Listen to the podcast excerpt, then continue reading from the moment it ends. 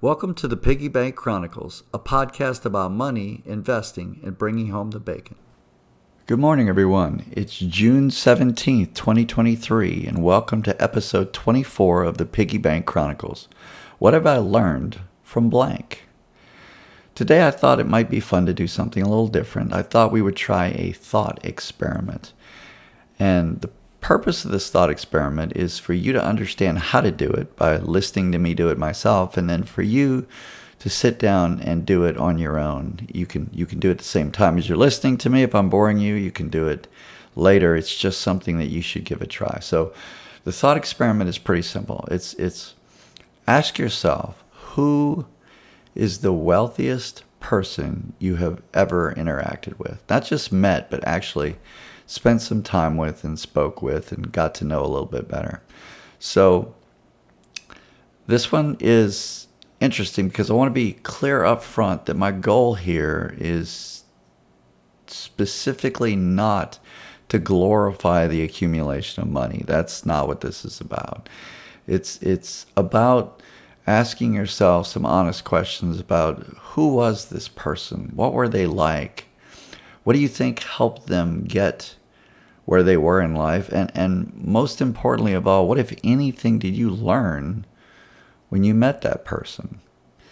Was he or she um, open? Were they closed? Were they focused? Were they casual? Were they a polished presentation of who they were? What were they like? What were they about? What was what was it like to interact with them? What did they make you feel like? Did you feel like they took the time to make sure that the impression they gave you was the one that they wanted to give you, or were they just being sincerely themselves and not really thinking about how they impacted the world?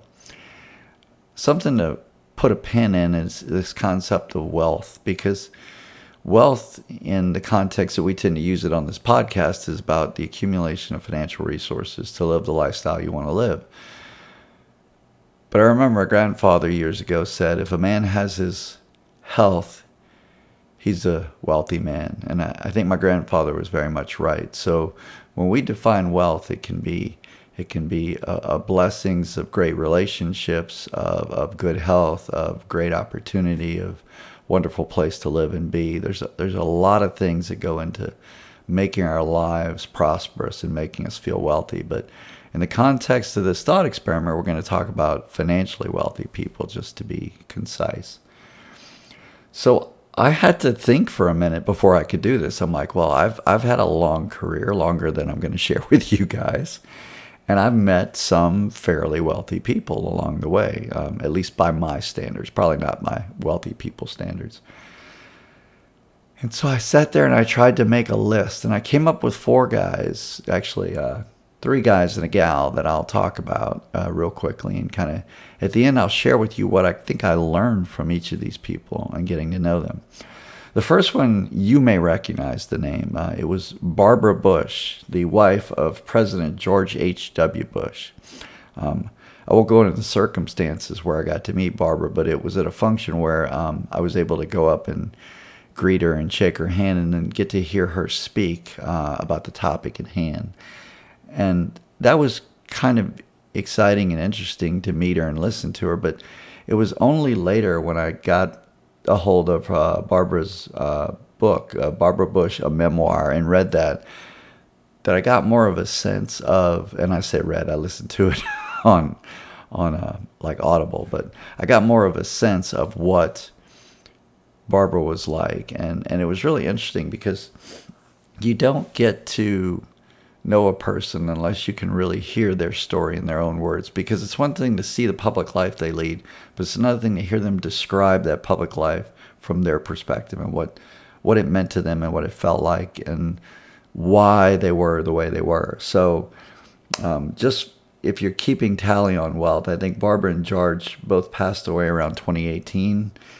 At the time of their passing, I think each of them had a net worth of about 25 million apiece. So, not tremendously wealthy. And Barbara and George were going to be much more famous people than they are wealthy. But I, I, I'll tell you something I think I learned from her um, at the end of the podcast. The next person might be somebody you probably don't know. Um, in fact, the next three people you probably won't know. Um, the next one is a fellow by the name of Thomas Mendoza. Thomas is the former president and vice chairman of the NetApp company. And if you are a, a, tech nerd, you will recognize NetApp as the people that made the storage arrays, the network attached storage arrays that became so popular uh, and, and grew to a great deal of success. Thomas, uh, as of 2021, according to wallmine.com, his net worth was $34.8 million. And I, and I met Thomas at a, a company function offsite. Uh, we were hosting an offsite, and he was one of the speakers that came.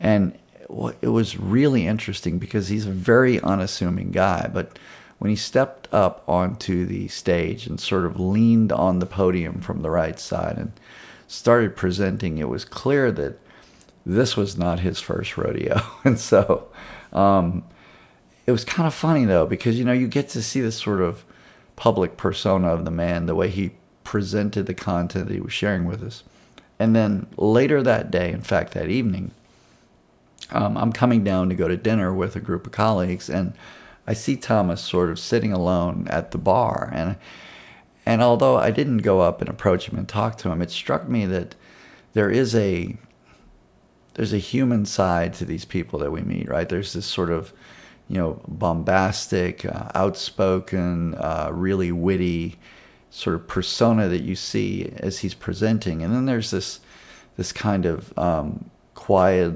almost lonely figure who is just sort of not really reading, just kind of looking around and looking kind of. I I don't know. I, I can't. I don't want to espouse emotions to someone who I don't know well, but sort of looking kind of lonely or um, just like yeah, tired. And it kind of struck me in that moment that, you know, that's. there are a lot of different sides to these people that we meet, and, and I thought that was interesting. The next guy, again, probably someone you will not know. Um, his name is Dan Vogel. Dan is a Frenchman born in France.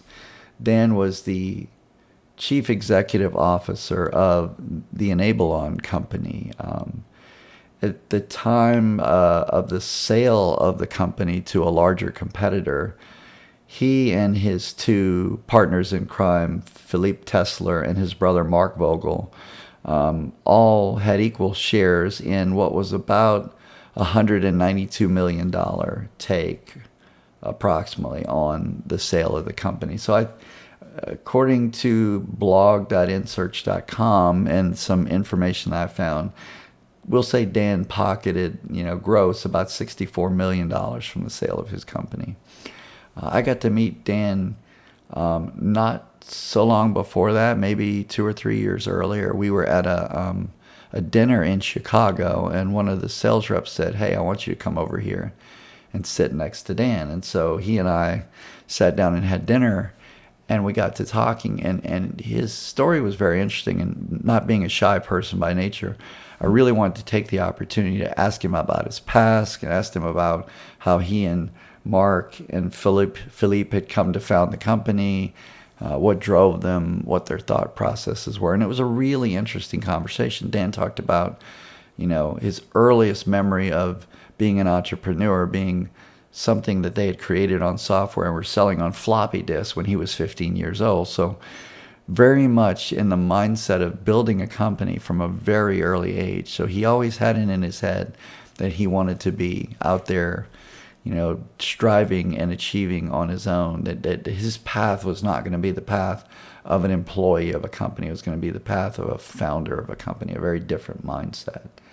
And it was it was a neat conversation because um, it's rare that you get to sit down with an acting CEO of, of, a fairly large company. This was a software company. It still is. The product's still sold today, but it's owned by another company. Um, and he he was very open. He was very calm. He was very direct, and he was he was uh, quite interesting to talk to because you could tell um, he got more excited or he got more interested in that idea of of creation and entrepreneurialism. And that was really seemed to be where he would light up more than any other part of the conversation. Um, so that's Dan. That's the third third guy, Dan Vogel. So we talked about Barbara Bush. We talked about Thomas Mendoza. We talked about Dan Vogel. And now the fourth person, also probably somebody you don't know uh, unless you're working in the software space in certain industries, but a fellow by the name of Dr. J. Patrick Kennedy, or Pat, as I think people refer to him. Um, Pat founded OSI Software in 1980 Pat went on to sell OSI Soft for $5 billion um, later on. It was probably in the last five years that sale's taken place.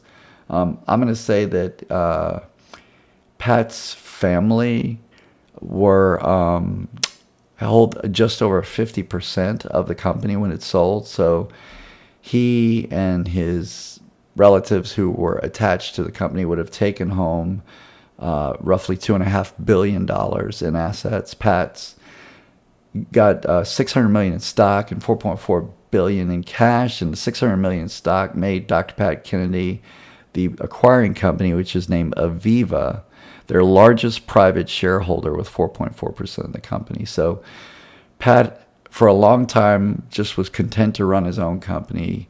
As he approached retirement, he needed to find a new shepherd, a new caretaker for his company, and so he eventually decided that AVEVA, which was more in the like manufacturing space in terms of software, was a good good sort of match and a good uh, sort of company to shepherd his baby into the future.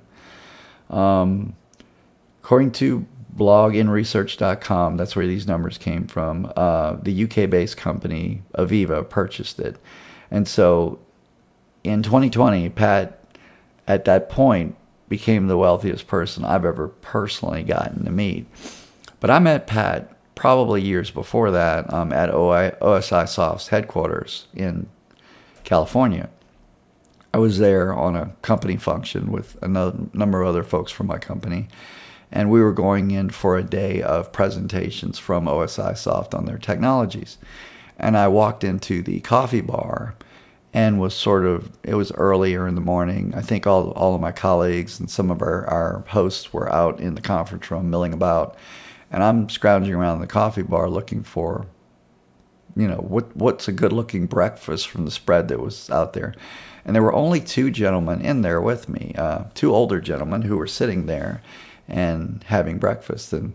One of the gentlemen starts directing me. He says, "You really want to try the oatmeal, and if you put the nuts and the raisins in, it's going to be a real treat. And I'm like, okay, I'll give it a go. So I, I got my oatmeal and I sat down and I got to kind of listen to these fellows talk and visit with them. And it was a very nonchalant conversation. Um, we were just kind of chatting about the day and the weather and that type of thing.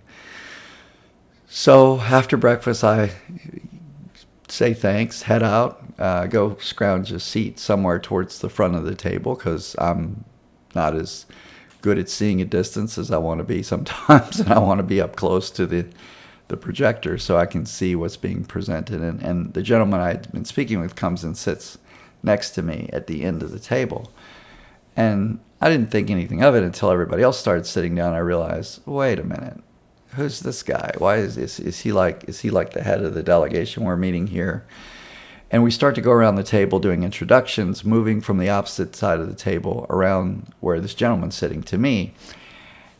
And it gets to the gentleman on my right, and of course it's Pat, the the CEO and founder of the company. And he he tells a brief story, and you could tell it was a polished story. It's like, oh, I've told this story before. He gets through it in about you know, three to five minutes. And then I come up and I'm like, well, I sat in the worst chair in the room. I get a laugh. And then explain who I am and that it's terrible when you have to introduce yourself after you, you know, going after the founder and CEO of the company. But um, it was interesting because um, listening to Pat's spiel, his polished spiel, was clearly a different experience from talking to Pat over breakfast, eating oatmeal. Right? It was. It was. He was. He was. He was able to shift gears. He was able to be. Um, sort of a he had a very particular kind of homespun, easygoing approach to how he talked.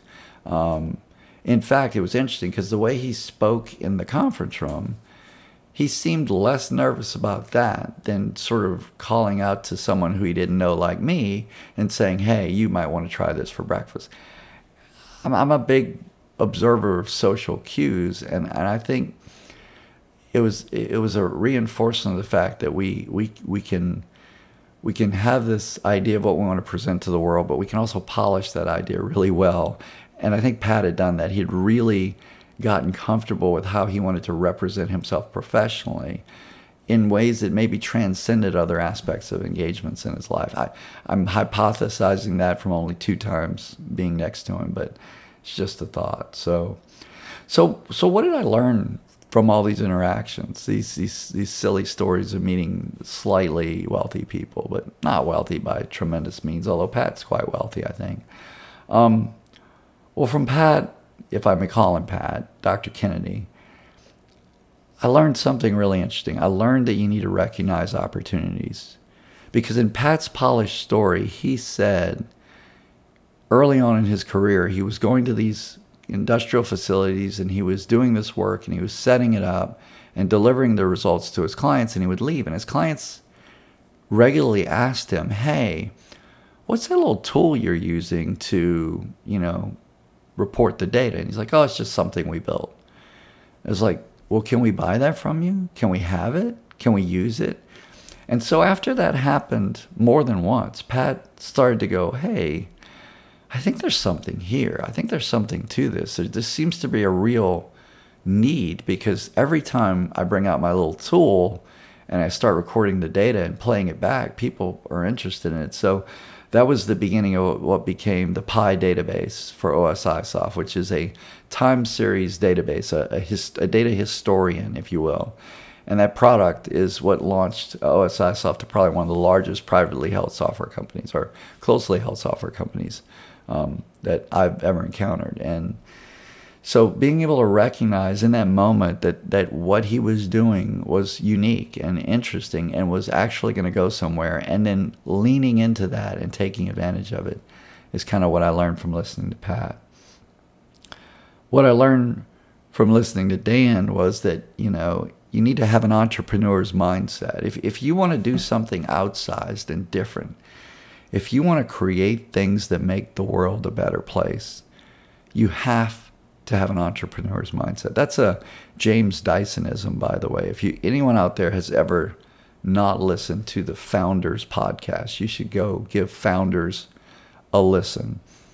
Founders is a podcast whereby the, the host reads and talks about autobiographies of lots of different people, typically people who found companies. And James Dyson is probably one of the ones that the the host is most excited about because Dyson was a founder. He was a relentless drive to make things better, to create things that make the world better.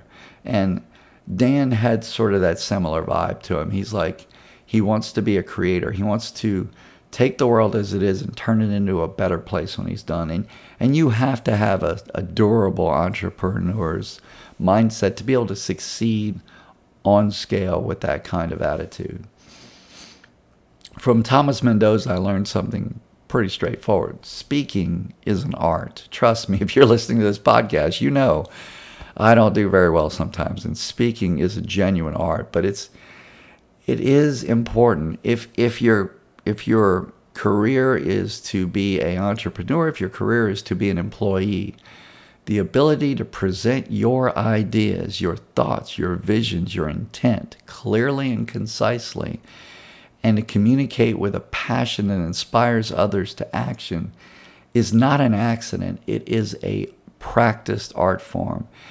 And if you practice that one thing, it will add more to your career than anything else you can do.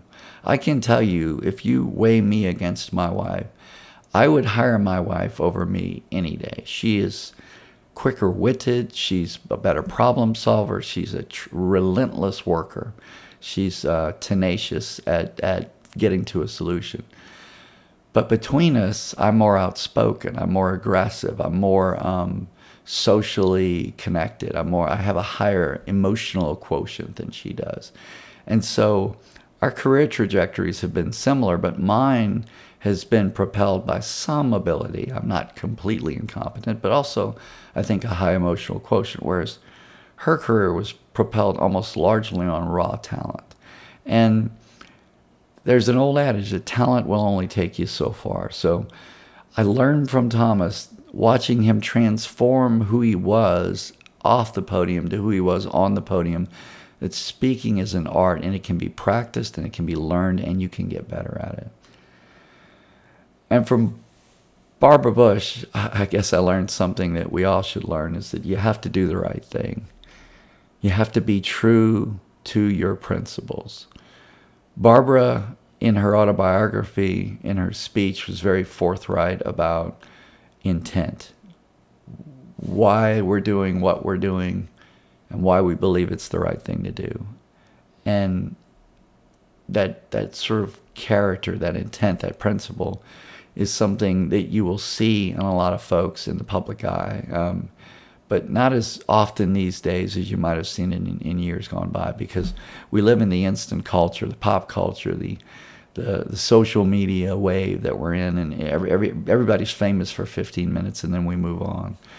The idea of being intentional, irrespective of what it's going to do to your public persona, to your life, is, is really hard. But you have to be true to your principles. You have to do the right thing in all circumstances.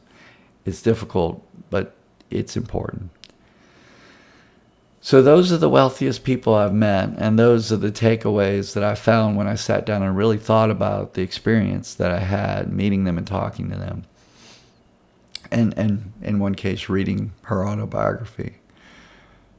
Who are the wealthiest people you've ever met? They don't have to be super wealthy. Who are the most successful people you've ever met? What, if anything, positive or negative, have you learned from them? Because I didn't talk about other folks on my list, but there are folks that came to mind that maybe I didn't learn positive things from. I, I, I set them aside. I don't want to talk about negative stuff, but at the same time, you have to be mindful that if you meet someone and they're not aligned with you, if they're motivations, if their goals are things that don't line up with your principles, then you may appreciate them being who they are, but you need to reject absorbing those ideas if they're going to change you in a way that you feel like is wrong. Well, that's it. That's my thought experiment. What have I learned from blank, as in fill in the blank? What have you learned from like? Why don't you guys take some time, think about it, and see if you can do the thought experiment. It's helpful for you. And thanks for hanging out with me. I look forward to talking to you guys next week, and I am really hoping that Don will be back. We've got a really fun episode lined up in the can for when he's available. So look forward to seeing you guys soon. Take care. Bye. This podcast is not financial advice. We are not financial advisors, and content is for entertainment and educational purposes only. You should do your own research or consult a professional investment advisor before making any investment decisions. And as always, thanks for listening to the Piggy Bank Chronicles.